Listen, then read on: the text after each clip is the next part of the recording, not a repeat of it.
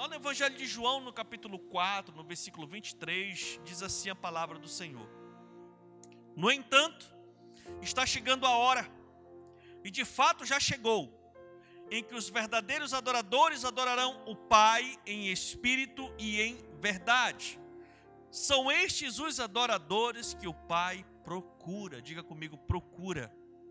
Diga comigo, o Pai me procura. Feche seus olhos e vamos orar. Senhor, eu te agradeço por esse momento que nós estamos separando aqui para estar diante do Senhor. Que o Senhor esteja conosco, abençoando a nossa vida. Fala conosco através desta mensagem. Declaramos, Pai, que estamos debaixo dos teus cuidados. Abre o nosso entendimento. Queremos sair daqui diferente, porque o Senhor estará aqui para nos tocar, nos ensinar e nos abençoar. No nome de Jesus, amém, amém e amém. Hoje nós vamos falar justamente sobre isso, sobre a verdadeira adoração, sobre o verdadeiro adorador. Por quê? Porque Jesus falou sobre o verdadeiro adorador. Então, se ele falou que tem o verdadeiro, é porque tem o falso. E nós precisamos fazer um entendimento sério acerca disso. Hoje nós vamos falar sobre três princípios da verdadeira adoração. Três princípios sobre a verdadeira adoração. É claro que tem muitos outros princípios, mas hoje nós vamos falar sobre esses dois princípios. A palavra adoração vem do latim adoration onis. Adoration onis, que significa ação de adorar, ação de prestar culto a um ser superior a uma divindade, veneração a alguém ou alguma coisa, expressão de afeto, de carinho, de homenagem ou submissão. Isso é o significado da palavra adoração. Adoração também significa uma ação ou ações através da qual se assume uma dependência de Deus para quem é cristão. Amém, queridos? Então, pelo próprio significado da palavra, adoração é muito mais que uma música calma que fala de Deus. Amém? Amém, queridos? Adoração, adorar ao Senhor, ela é muito é um conceito muito mais profundo do que somente ter uma música calma, que fala de Deus, que homenageia ao Senhor. Na verdade, adorar ao Senhor é ser como o estilo de vida de uma pessoa que crê no Senhor. Adoração deve ser o estilo de vida do crente. Adoração deve fazer parte do nosso comportamento. Adoração deve fazer parte da nossa personalidade, das nossas ações. Por isso que Jesus falou e se cumpriu a palavra, se cumpriu a promessa. Ele disse: chegará o tempo. Não, não. Na verdade, já chegou o tempo. É isso que ele fala. Em que os verdadeiros adoradores adorarão ao Pai em espírito e em verdade. Então ele estava ali declarando pela fé de que já dali para frente apareceram os verdadeiros adoradores na face da terra. Amém, queridos? São os que adoram em espírito e em verdade. Espírito significa alguém conectado com a presença divina de Deus. E em verdade significa o que? A nossa existência aqui na terra. Como a gente vive, o que a gente fala, o que a gente faz, com quem a gente se relaciona, como a gente se relaciona. Adorar em verdade significa andar nessa terra em adoração. Então, a verdadeira adoração é a forma de relacionamento que o servo tem com o seu Senhor. A verdadeira adoração é a intimidade que o filho tem com o pai. A verdadeira adoração está relacionada à autoridade que o príncipe herda do rei. quem é servo, quem é filho e quem é príncipe, e vive segundo servo, segundo príncipe e segundo, como nós falamos aqui, filho. Quando a gente entende que o nosso viver deve abranger essa natureza diante de Deus, nós estamos tendo um estilo de vida em adoração. Para a gente poder entender melhor essa situação, no livro de Mateus, no capítulo 8, exemplifica o tipo de adoração que agrada ao Senhor. Tem duas situações lá no capítulo 8 de Mateus que eu quero falar com você, porque essas duas situações relatam, na verdade, dois milagres que aconteceram com duas pessoas. Então, no versículo 1 ao 3 diz assim, de Mateus 8: Quando ele, ele Jesus, quando ele desceu do monte, grandes multidões o seguiram. Um leproso, aproximando-se, adorou-os de joelho e disse: Senhor, se quiseres, pode purificar-me. Jesus estendeu a mão, tocou nele e disse: Quero, seja purificado. Imediatamente, quando? Imediatamente, ele foi purificado da lepra. No versículo 5 de Mateus 8 diz assim: Entrando Jesus em Cafarnaum, dirigiu-se a ele um centurião, pedindo-lhe ajuda, e disse: Senhor, o meu servo está em casa, paralítico, em terrível sofrimento. Jesus lhe disse: Eu irei curá-lo. Respondeu o centurião, centurião: Senhor, não mereço, não mereço receber-te debaixo do meu teto mas dize apenas uma palavra e o meu servo será curado. No versículo 13 diz: Então Jesus disse ao centurião: Vá, como você creu, assim lhe acontecerá. E a Bíblia diz: na mesma hora, quando? Na mesma hora, o seu servo foi curado. Eu lhe pergunto, o leproso e o centurião estavam numa reunião de avivamento? Sim ou não? Sim ou não? Não. Eles estavam numa sinagoga, eles estavam é, é, ouvindo Jesus num culto campestre? Sim ou não? Não. Onde Jesus estava? Na rua, andando. Vocês estão me entendendo, queridos? Amém?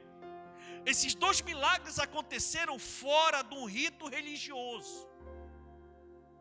Esses dois milagres aconteceram e a pessoa não estava num ambiente como esse, que é totalmente propício de, do Senhor se manifestar e abençoar todo mundo. Amém ou não amém? Como já está fazendo. Ok. Mas não, esses dois milagres aconteceram no momento normal, na rua, caminhando, se encontraram e o milagre aconteceu. Por quê? Porque essas duas pessoas adoravam de verdade. Não adoravam só no momento, no local, na hora específica, como uma sinagoga, ou uma reunião, ou algo desse tipo. Não. Eles adoravam em verdade. Adoravam na igreja e fora da igreja. Estavam preparados para estarem na presença do Senhor em qualquer lugar. Tanto é que o milagre aconteceu aonde? na rua. Amém ou não amém? Tanto o leproso quanto o centurião experimentaram do milagre porque aplicaram estes três princípios que todo verdadeiro adorador tem quando está na presença de Deus. Eles se encontraram, sim ou não? Não. Eles se conheciam, sim ou não? Não. Eram pessoas totalmente diferentes, com realidade diferente, uma situação social totalmente diferente, mas eles entenderam como é que um camarada temente a Deus deve andar na sua vida. E eles praticaram esses três princípios e, portanto, quando eles se apresentaram diante do Senhor, receberam a sua bênção. E nós queremos falar desses três princípios. O primeiro princípio que eu quero dizer para você aqui que o verdadeiro adorador tem que ter é a fé declarada. Diga comigo, a fé declarada. Por que a fé declarada, pastor? Porque o leproso declarou, quando ele chegou diante de Jesus, ele chegou e disse: Senhor, primeiramente ele reconheceu: Senhor, tu podes. Amém ou não amém? Ele disse: Senhor, tu podes purificar-me. Né? Tu podes. Ele declarou, amém ou não amém? Ele, ele declarou, né? Então o leproso declarou: Senhor, tu podes purificar-me. O centurião falou na frente de todo mundo. Porque o centurião já era um comandante de cem, então ele não andava só. E Jesus também não andava só. Tá certo, irmãos? Então se juntou ali uma aglomeração, né?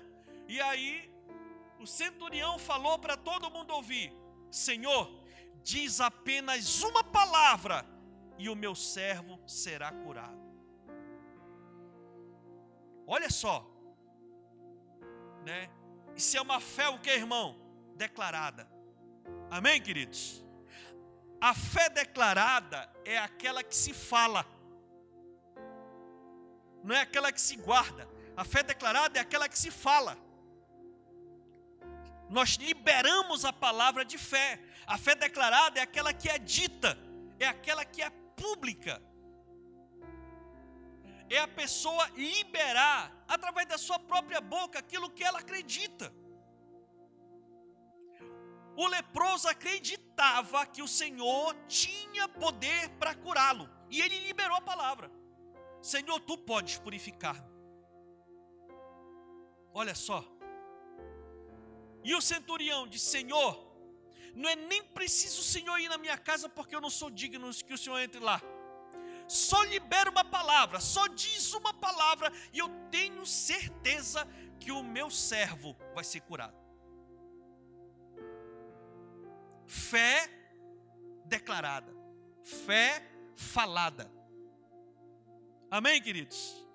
Então entenda que o verdadeiro adorador tem uma fé declarada. E diante desta realidade, o que você tem declarado? O que você tem declarado a partir pra, a respeito de você mesmo? O que, você, o que tem saído da sua boca? São palavras de fé, palavras de sucesso, palavras de realizações ou palavras de derrota?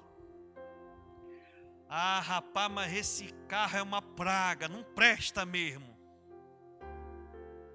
Esse carro é possante. Onde ele para é uma poça que fica. Mas este menino não tem jeito mesmo. O quê? Mas tu, misericórdia. que nós temos falado, irmãos, a respeito de nós mesmos? O que nós temos declarado a respeito da nossa própria vida? O que nós temos declarado a respeito da nossa própria família? Os nossos filhos, afinal de contas, são bênção ou são maldição? Não, pastor, meu filho é bênção. Então por que de vez em quando a gente solta uma palavra de maldição?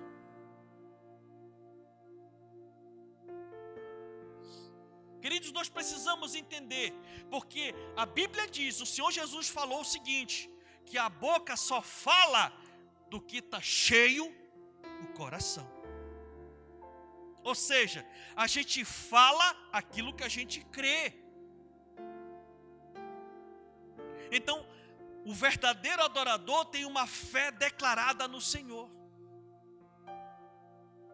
Sabe, irmãos, o que nós temos declarado sobre nós mesmos, o que nós temos declarado sobre a nossa família, o que nós temos declarado sobre o nosso trabalho, sobre o nosso empreendimento. Vai dar certo, não vai dar certo, tá bom, tá ruim, como tá? Se nós estamos empleitando um projeto, como a gente está declarando sobre esse projeto?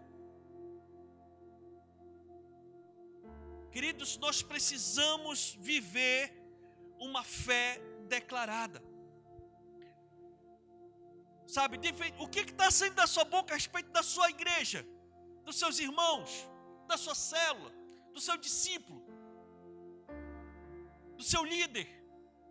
O que está saindo, o que você está declarando com a sua boca. Entenda, meu irmão, palavras são sementes. Amém? Nós falamos aqui, uns domingos atrás, a respeito da parábola do semeador. E a semente é a palavra. O que nós andamos semeando? Nós andamos semeando palavras de uma fé, de que as coisas vão realmente acontecer, ou umas palavras de fé de que o negócio não vai acontecer. Porque entenda, a palavra que a gente semeia, ela vai germinar e vai embora, vai crescer, vai ter a lei do retorno. Se plantarmos, ou se nós falarmos semente de sucesso, semente de realização, é o que nós vamos colher com o tempo.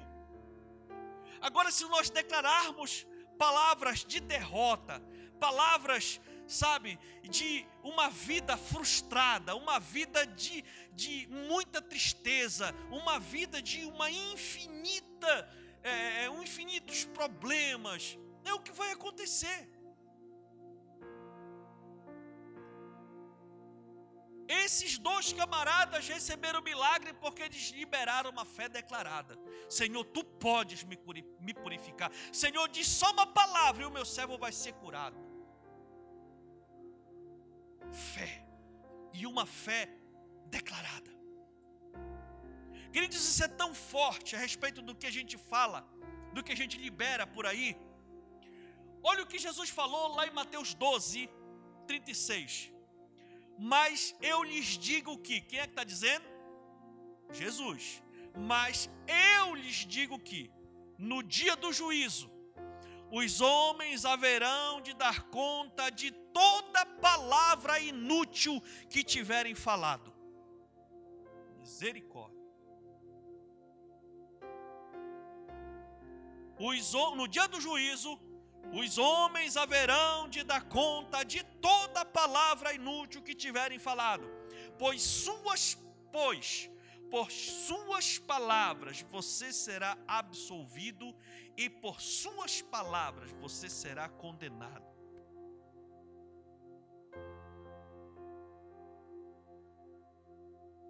Deu para entender, queridos? No dia do juízo, não vai ser Deus que vai sentenciar a gente. Ele só vai dizer: olha, mano, tu aceitou, tá aqui, ó, tu declarou, tu falou, ó, eu te aceito. Tu falaste, tá aqui. Entra. Poxa, olha aqui, meu filho, tu não falou. Tu disse, eu não quero, eu não aceito. Falou, amém? Disse, não. Né? Então eu não quero. Então é pelas próprias palavras a responsabilidade vai, é nossa. Não é Deus que vai chegar e vai dizer: olha, você está salvo e você está condenado. Você vai para o céu, você vai para o inferno. Não. É pelas nossas próprias palavras. Por todas as palavras inúteis que nós liberamos durante a nossa vida. Então nós precisamos ficar muito atentos. Amém ou não amém? Pelo contrário, todo verdadeiro adorador tem a fé declarada de que o Senhor pode. Senhor, tu podes. Senhor, eu não sei, mas de uma, uma coisa eu sei: o Senhor é Deus. E eu não vou abrir mão das promessas do Senhor. O Senhor me deu essa família. O negócio está meio desmantelado, mas o Senhor é poderoso para chegar e organizar tudo aqui. Sabe, irmãos, temos que ter a fé declarada. Senhor, eu estou penando aqui há muitos anos, mas se o Senhor liberar uma palavra, o negócio muda. Sabe? Então nós precisamos, irmãos, ter esse entendimento. Nós não podemos nos deixar levar pelas circunstâncias. Não podemos deixar com que as circunstâncias mudem, quer dizer, governem as nossas palavras e sim as nossas palavras de fé é que vai mudar a nossa realidade ao nosso redor. O negócio não está dando certo. Está dando certo sim. O Senhor é fiel e na hora certa Ele vai me dar graça, propriedade, conhecimento e Ele vai operar o milagre e o negócio vai dar volta por cima. Amém ou não amém? É deste jeito, meu irmão. O verdadeiro adorador tem que estar pronto para ter uma palavra, uma fé declarada. Segundo o princípio que esses dois homens carregaram quando receberam a sua bênção, é o temor a Deus. Né? O leproso, a Bíblia diz que o leproso aproximou-se de Jesus, se ajoelhou e adorou. O sinal de reverência. Amém ou não amém? Sinal de reverência. Ele foi, ele se ajoelhou e adorou. E depois que ele começou a conversar com o Senhor. Você está me entendendo, meu irmão? Amém? O, o, centurião, ele foi ao encontro de Jesus. E quando ele chegou na frente de Jesus, a primeira coisa que ele disse: Senhor, centurião, comandante romano de 100 soldados, era um camarada de moral dentro da comunidade. Você está me entendendo, meu irmão? É como se fosse um delegado. E aquela autoridade chegou na frente de, de Jesus, se encontrou com o Senhor e disse: Senhor, o meu servo, ele não estava pedindo para ele, ele estava pedindo para o servo dele, para um dos seus soldados. O meu servo, Senhor, ele está assim, assim, assim, assim. Olha, o que a gente vê com isso, meus irmãos? Temor. Entrar na presença de Deus com temor. A Bíblia diz lá em Provérbios 9 10 que o temor do Senhor é o princípio da sabedoria. Uma das primeiras coisas que a gente deve aprender na vida é temer ao Senhor, respeitar o Senhor, ter reverência ao Senhor. O temor do Senhor precede a verdadeira adoração. Antes de ter uma verdadeira adoração, para que seja verdadeira, tem que ter o temor, tem que ter o respeito, tem que ter a reverência, para a gente poder estar na presença do Senhor. Hebreus 12, 28 diz assim: portanto, já que estamos recebendo um reino inabalável, sejamos agradecidos e assim adoremos a Deus de modo aceitável com reverência e temor, pois o nosso Deus é fogo consumidor. Olha só, irmãos. Reverência e temor. Então, quando a gente for para a presença do Senhor, quando a gente vier para o culto de celebração, quando a gente for para qualquer lugar, precisamos já vir com esse intento, porque a presença do Senhor vai se manifestar. E na presença de Deus nós temos que ter reverência, temos que ter respeito. Isso é sinal de temor a Deus. Amém ou não amém?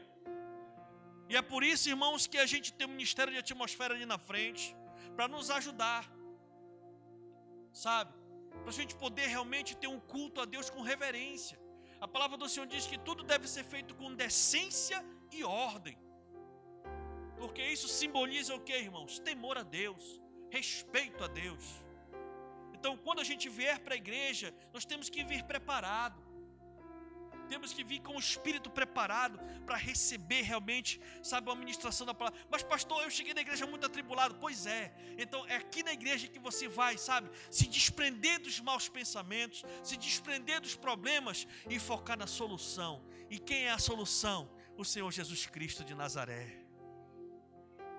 Aí você vem para cá com temor a Ele, com reverência, que nem o leproso, né? O leproso fez, né? Ele chegou, sabe? Se, se ajoelhou, né? E adorou. E aí ele começou a conversar com o Senhor, meu Deus. Posso imaginar aquele leproso, já no estado um pouco avançado, a lepra dele, já sem muita força para falar. Ele chegou e disse: Senhor, se o Senhor quiser, o Senhor pode me purificar. Olha só. Sabe? Irmãos, isso é muito forte.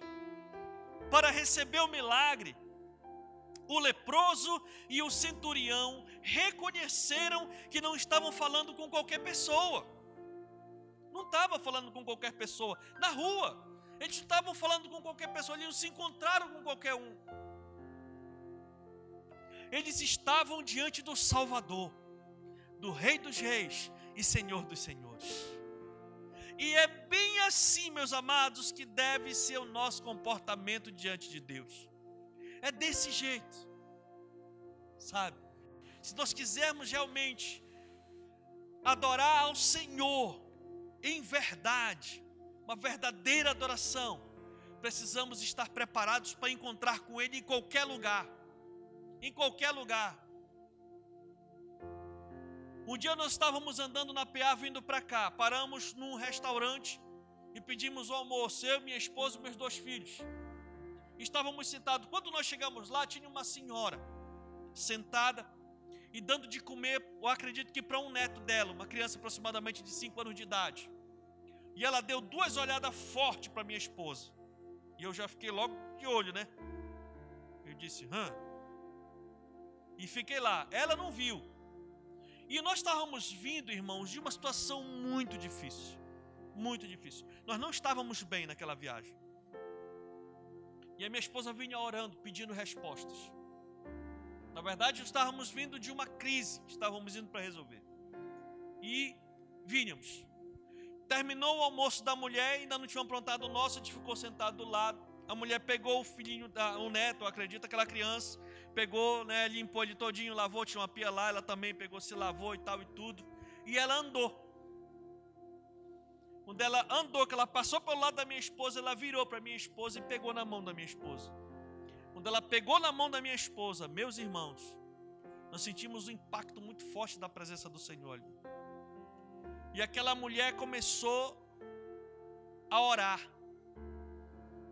e disse: Eu estava esperando vocês chegarem aqui, porque o Senhor me disse que a senhora estava orando, estava precisando de uma resposta do Senhor.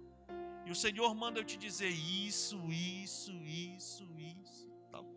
E foi ali, olha, meu irmão, na linha. Uma senhora que a gente nunca tinha visto na vida, no meio da estrada, no meio de viagem. E ela liberou tudo o que minha esposa estava querendo ouvir da parte do Senhor, e o Senhor usou aquela mulher, e nós entendemos, e eu fiquei calado e quieto, esperando a minha vez.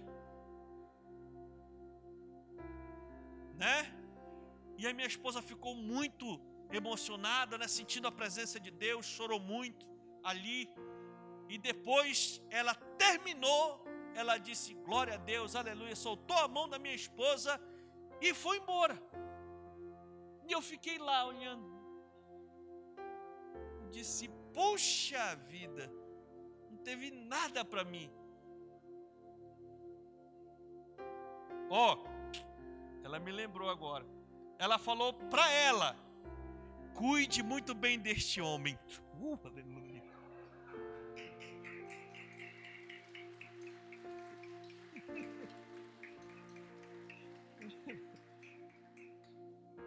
Nós precisamos estar muito atentos, amém ou não, amém? O Senhor pode mover, o Senhor pode operar um milagre a qualquer momento, irmão. A qualquer hora a sua bênção pode chegar, mas você tem que estar atento. Amém ou não amém? Se você está precisando de resposta, sabe, não é só aqui na igreja, o Senhor fala, graças a Deus, e, e, fala muito forte com a gente, mas Ele pode, sabe, chegar, a presença do Senhor pode alcançar a gente em qualquer lugar. E nós temos que ter reverência e temor e reconhecer que o Senhor é que é o nosso Deus. Ele fala com a gente do jeito que Ele quer, da forma que Ele quer, e Ele usa quem Ele quiser. E nós temos só que ficar como aquele leproso e aquele centurião. Senhor, só diz uma palavra, Pai. Senhor, se o Senhor quiser, mande brasa, eu recebo a bênção, Pai. Eu recebo a orientação, eu recebo o milagre, eu recebo o tratamento, eu recebo, Pai, porque o temor do Senhor é o princípio da sabedoria. Amém ou não amém? E eu declaro aqui que você é um verdadeiro adorador. você vai estar pronto e preparado para entrar na presença de Deus em qualquer lugar, de que forma for, de que maneira for, porque o Senhor quer andar conosco. O Senhor não quer se encontrar com a gente só na igreja, não, meus irmãos. O Senhor quer se encontrar com a gente em tempo e fora de tempo, ao deitar, ao levantar, aí no lugar, aí no outro lugar, em todo momento Ele quer estar conosco, quer estar dirigindo o nosso espaço, quer estar cuidando de nós. Mas nós temos que ter temor e reverência para reconhecer o momento que Ele quer falar conosco. Amém ou não amém? Aplauda ao Senhor, porque Ele é bom. Aleluia! Queridos, reverência e respeito são sinais claros de uma verdadeira adoração. Sabe? Terceira, terceiro e último princípio primeiro é uma fé declarada, o segundo é o temor ao Senhor, e o terceiro, humildade. Um verdadeiro adorador é humilde. Diga comigo, humilde. E olha que essa característica, irmãos, está ficando cada vez mais difícil. O coração das pessoas parece que está ficando igual o coração de Tel-Tel. Sabe aquela ave, o Tel-Tel? nem amolece, nem pega tempero. Quem conhece aqui que já botou um teutão na panela sabe que o negócio é barra pesado. Meus irmãos, o leproso chegou aos pés de Jesus, adorou, e ele disse assim: Senhor, se o Senhor quiser, podes purificar-me. Olha, Sabe o que esse homem disse? Senhor, se o Senhor quiser, o Senhor pode me deixar bom. Se o Senhor não quiser, eu vou morrer com essa doença. Mas eu reconheço que o Senhor é o meu Senhor. Deu para entender, irmãos? Foi isso que esse leprento falou. Né? Ele chegou e disse: Senhor, se o Senhor quiser, o Senhor pode purificar-me. Meu Deus, queridos, o centurião chegou e falou do problema do seu servo. Senhor, o meu servo está num terrível sofrimento, está paralítico, Senhor. Eu preciso de ajuda. Olha o que este homem falou. Eu preciso de ajuda. Aí o Senhor se levantou e disse: Eu irei curá-lo, vamos lá. Olha o que ele disse: Senhor, eu não mereço que o Senhor entre na minha casa. Um capitão, uma autoridade, reconheceu a autoridade de Jesus. Disse: Senhor, eu não mereço que o Senhor entre na minha casa. Eu não sou digno de que o Senhor entre na minha casa. Só libera uma palavra, Senhor.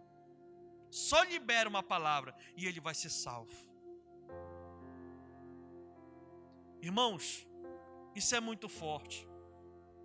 Humildade é a habilidade de reconhecermos que não somos os maiores, que não somos os melhores, que nós não somos o rei da cocada preta. Humildade é nós reconhecermos que nós precisamos dos outros.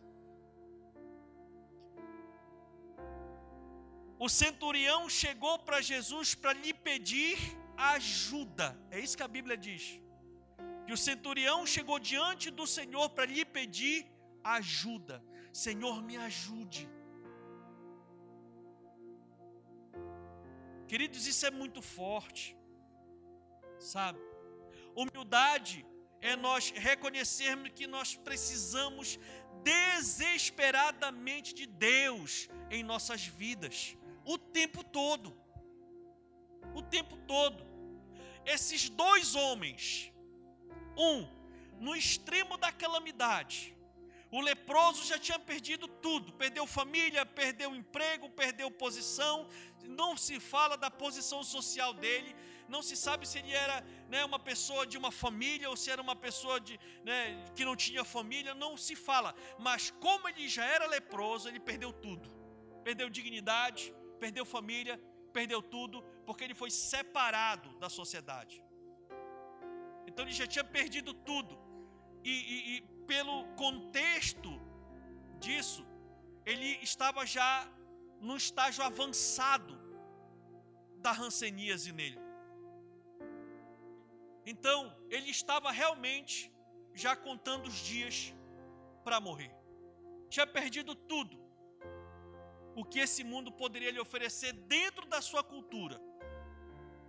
Porque na cultura judaica adoeceu de ranceníase e de lepra, já separava e esperava morrer ou um milagre. E ele, com a sua fé declarada, com o seu temor, reconheceu a autoridade de Jesus e a sua humildade, irmãos, a humildade desse leproso mexeu com Jesus. Mexeu. Você sabe por que mexeu? Porque a Bíblia diz o seguinte: quando ele se prostrou, que ele adorou, ele disse: Senhor, se o Senhor quiser, se o Senhor quiser, o Senhor pode me purificar. A Bíblia diz que Jesus estendeu a sua mão, estendeu a mão, pegou nele. A hanseníase, ela era transmissível pelo contato, você está me entendendo? Amém? Então, antes dele receber o milagre, ele recebeu o toque, ele recebeu o carinho, ele recebeu o consolo do Senhor, porque aquela alma, irmãos, estava muito aflita. Antes dele receber o milagre, ele recebeu o toque do Senhor. Amém? Ele recebeu o toque do Senhor e o Senhor disse: Eu quero. Eu quero. Eu quero te limpar. Fique limpo. Deixa eu lhe dizer uma coisa. O nosso Senhor, Ele não quer só nos abençoar, só operar os milagres, só abrir as portas, prosperar, fazer você viver numa família bem-sucedida, fazer você movimentar o máximo do que essa terra pode é, dar para você. Nós precisamos realmente entender que o Senhor, Ele não quer só nos abençoar, Ele quer andar conosco, quer viver conosco. Aquele centurião, ele chegou e reconheceu que o Senhor tinha poder para curar o seu servo só com uma palavra. Não era preciso outra coisa. Senhor, eu não quero cerimônias. Senhor, eu não quero que o Senhor vá lá para minha casa. A casa de um centurião, com certeza era uma das melhores casas daquela cidade. Tinha muita coisa lá dos romanos, né? Então tinha muita, muitas pompas, muitas situações, mas disse: Senhor, eu não preciso disso. Eu só preciso que o Senhor libere uma palavra, porque eu reconheço que eu preciso do Senhor. Sabe, irmãos, humildade é isso. Esses dois homens, um no extremo da calamidade e o outro no extremo do poder, ambos reconheceram que precisavam do Mestre. Reconheceram que precisavam dele. Reconheceram que o Senhor pode fazer aquilo que a gente não tem condições de fazer. Isso mostra e prova que humildade não está relacionada ao poder aquisitivo de uma pessoa. Porque nós tínhamos aí na pessoa do leproso uma pessoa sem nada, e na pessoa do centurião uma pessoa com tudo. E os dois receberam o milagre do Senhor por conta da sua humildade. Humildade não está relacionada à posição social. O centurião era um cidadão romano e os romanos naquela época governavam sobre Israel. era um centurião, tinha uma patente no exército romano, no principal exército do mundo, comandava 100 pessoas.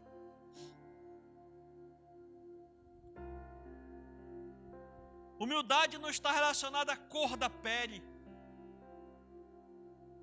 Humildade não está relacionado à linhagem de sangue. Humildade está relacionada à condição de nós reconhecermos que nós precisamos do Senhor e que nós precisamos uns dos outros. Isso é humildade, independentemente de quem você seja, que posição você está, em que linha hierárquica da sociedade você está. A Bíblia diz que Deus resiste ao soberbo, mas Ele dá graça aos humildes. De repente você não tem conseguido chegar onde está porque o salto ainda está alto. De repente deve cortar um pouquinho o salto, descer um pouco do pedestal. É, de repente já foi muita coisa no reino de Deus ou fora do reino e hoje não está. Por quê? Está na hora, sabe, queridos, da gente descer do salto e reconhecermos a nossa pequenez. E reconhecermos que tem outras pessoas que são melhores que nós. Nós não sabemos de tudo, não temos todas as habilidades, que é justamente para ninguém se vangloriar, porque a glória pertence ao Senhor. A Ele seja toda a glória, a Ele seja toda a honra. Deus resiste ao soberbo, mas dá graça, milagres, bênçãos àquele que é humilde. Humilde. E eu declaro aqui que o Senhor está nutrindo você. De repente, Deus lhe leva para uma situação para lhe tratar. Sabe? Para nós entendermos, para nos preparar para a gente chegar onde Deus quer que a gente chegue. Então, queridos, se tem uma coisa, e é bíblico, que derruba qualquer ser humano, é o orgulho porque o orgulho precede a queda, mas a humildade precede a honra. Amém ou não amém? Aplauda ao Senhor, porque Ele é bom. Para concluir, meus amados irmãos, você quer ser um verdadeiro adorador? Quer adorar de verdade o Senhor? Então, adore ao Senhor com fé, porque sem fé é impossível agradar a Deus. Quer adorar o Senhor? Adore a Ele com temor e tremor. Quer adorar de verdade? Adore com humildade. Esses três princípios vai fazer você se manifestar como um verdadeiro adorador diante da presença do Senhor quando Ele for lhe visitar. E se você quiser adorá-lo, de verdade, hoje, esse é o seu momento e a sua oportunidade. Amém ou não amém? Fique de pé no nome de Jesus e aplauda ao Senhor, porque Ele é bom.